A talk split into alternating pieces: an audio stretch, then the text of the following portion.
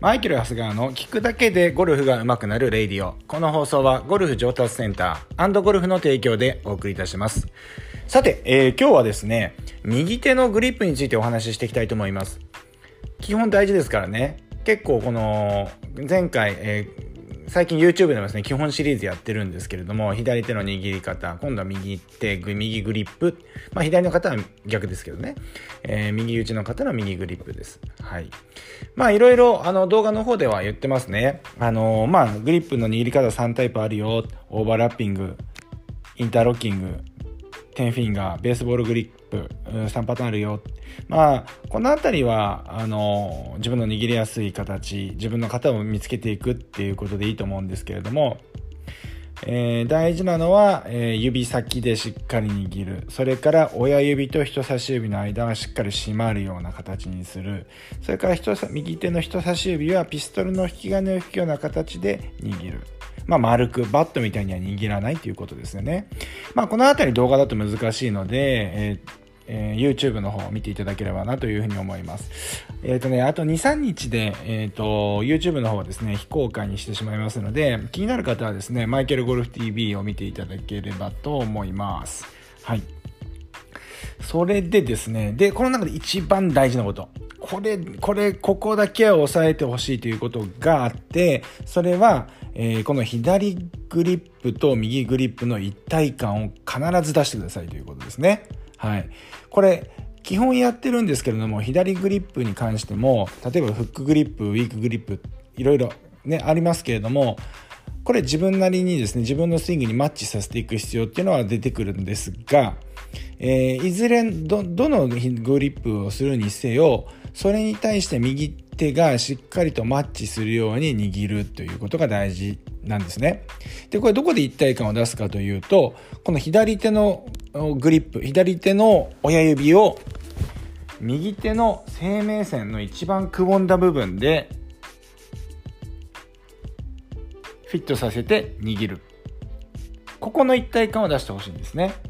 ですので、グリップを正面から見たときに、左のグリップが見えてるようだとおかしいですし逆にこの右手がかぶりすぎているのもおかしいですよね。このくぼんだ部分生命線のくぼんだ部分と左手の親指がマッチするということがとても大事なんです。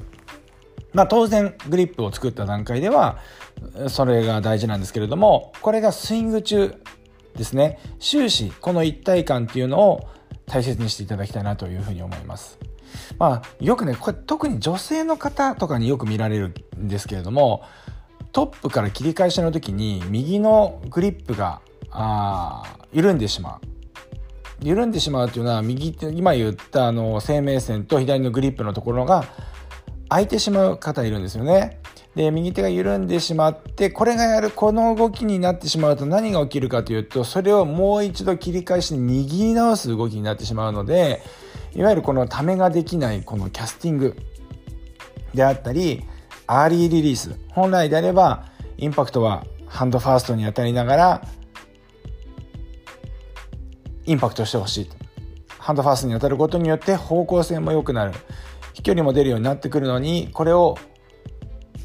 すくってしまうことによってやっぱりショットが不安定な状態になってしまうってことは考えられますよね。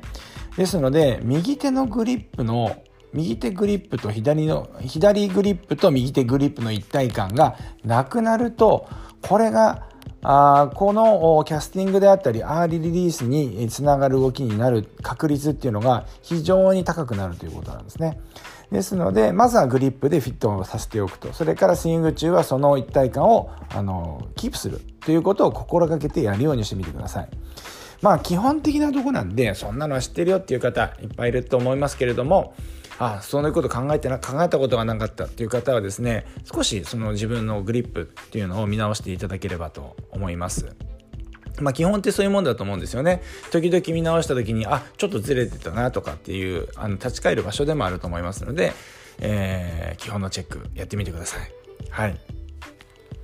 まあそんなわけで、今日はあ右手のグリップについて、えー、お話ししていきました。えっと、次回、えっと、そうですね。えっと、明日はですね、この右手のグリップについてのライブを YouTube ライブの方で、マイケルゴルフ TV YouTube ライブの方でやりますので、お時間のある方は、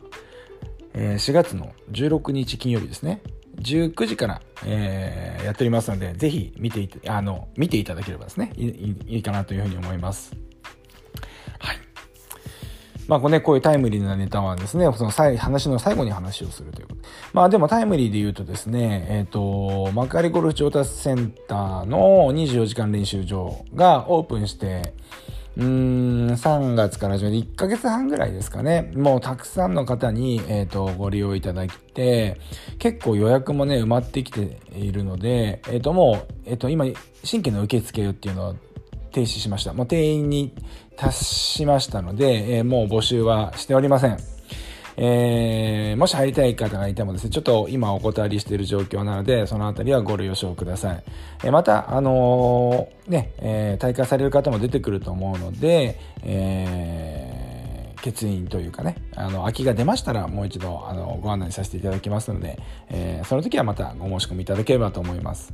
まあ、その中で、えー、女性の方なんですけれども、いつもね、あの、練習、もう2ヶ月前、えー、にはですね、200 120ぐらいで回られていて、もともと僕の YouTube を見てくださっていて、えー来ていただいてる。で、レッスンの担当は私じゃないんですけれども、まあ、そんなこんなでですね、まあ、お会いするとお話しするんですよね。で、まあ、以前はね、120ぐらいでラウンドしてるんですっていうことって、でもね、あの、120ってもね、ゴルフ場がね、大好きで楽しんでるみたいな感じで、本当にゴルフが、あの、ゴルゴルフ、ゴルフがっていうよりね、ゴルフ場でプレイしてるっていうことが好きらしいんですよね。うん、あなるほどって言って、まあでも、まあいろいろレッスン受けながらスキルを上げていって、その方も練習プランに入っていたんですけれども、結構ね、毎日コンスタントに練習されていて、ついにこの1ヶ月半でね、99で、えー、この間ラウンドされたと。しかも、コースが、よくね、こう100切りの大体100切りましたって時に結構あのスコアが出やすいコースってあるじゃないですか。ね、あまりバンカーが効いてなかったりとか OB が少なかったり OB や池が少なかったりとかねまああのスコアが出やすいコースってあると思うんですけどどこで出したんですかって言ったらブリストルヒルっていうわけですねめちゃくちゃ難しいですようんめちゃくちゃ難しいそこで100切れたっていうことはあの本当にあの力がついてきた証拠だというふうに思いますのでまあね、練習が嘘つかないなというふうに思いますね。はい。まあ、なかなかね、練習っていうのは、僕はやってきたからわかるんですけれども、あのー、自分が思ってるようにはですね、うまくいかないことがあると思いますけれども、まあ、コツコツね、やった人が最終的には勝つ。まあ、よくね、トレーニングとかダイエットでもよく言われることですけれども、1日ね、2時間一生懸命、えー、トレーニングとかやってもですね、毎日半年間とか1年間コツコツ5分、5分ぐらい、5分ずつですね、コツコツやった人にはですね、絶対にかなわないわけじゃないですか。うん。ということで、まあ、あまりにね、ペースがね、ハイペースすぎるとやっぱなかなか続かないとも思いますし、まあ、毎日コツコツできるかどうかっていうのは、やっぱりゴルフの練習も、まあ、ダイエットとかね、えっ、ー、と、トレーニングとかと一緒だと思いますので、日々の継続ということが、やっぱり、えー、自分の理想への実現に近づける唯一の方法かと思いますので、ぜひですね、あの、これをお聞きお聞きの皆さんも、まあ、ゴルフのみならず何か目標を目指して頑張っている方がいたら、毎日コツコツ、えー、頑張っていただければと思います。私もですね、えっ、ー、と、自分のゴルフも今年からね、もう一度見直そうということでコツコツやっております。それから、会社のですね、えー、今まで、えー、社長業としては全く、えっ、ー、と、もう、ね、うちの優秀なスタッフに任せっきりでやってたんですけれども、ちゃんとね、えっ、ー、と、会社を運営する努力もコツコツやっております。はい。ということで、えー、毎日コツコツやっていきましょうという最後の締めになりますが、まあ、皆さんも今日はお昼のあれになってしまいましたけれども、うん。えー、また明日もこのラジオでお会いしましょう。それでは、さようなら。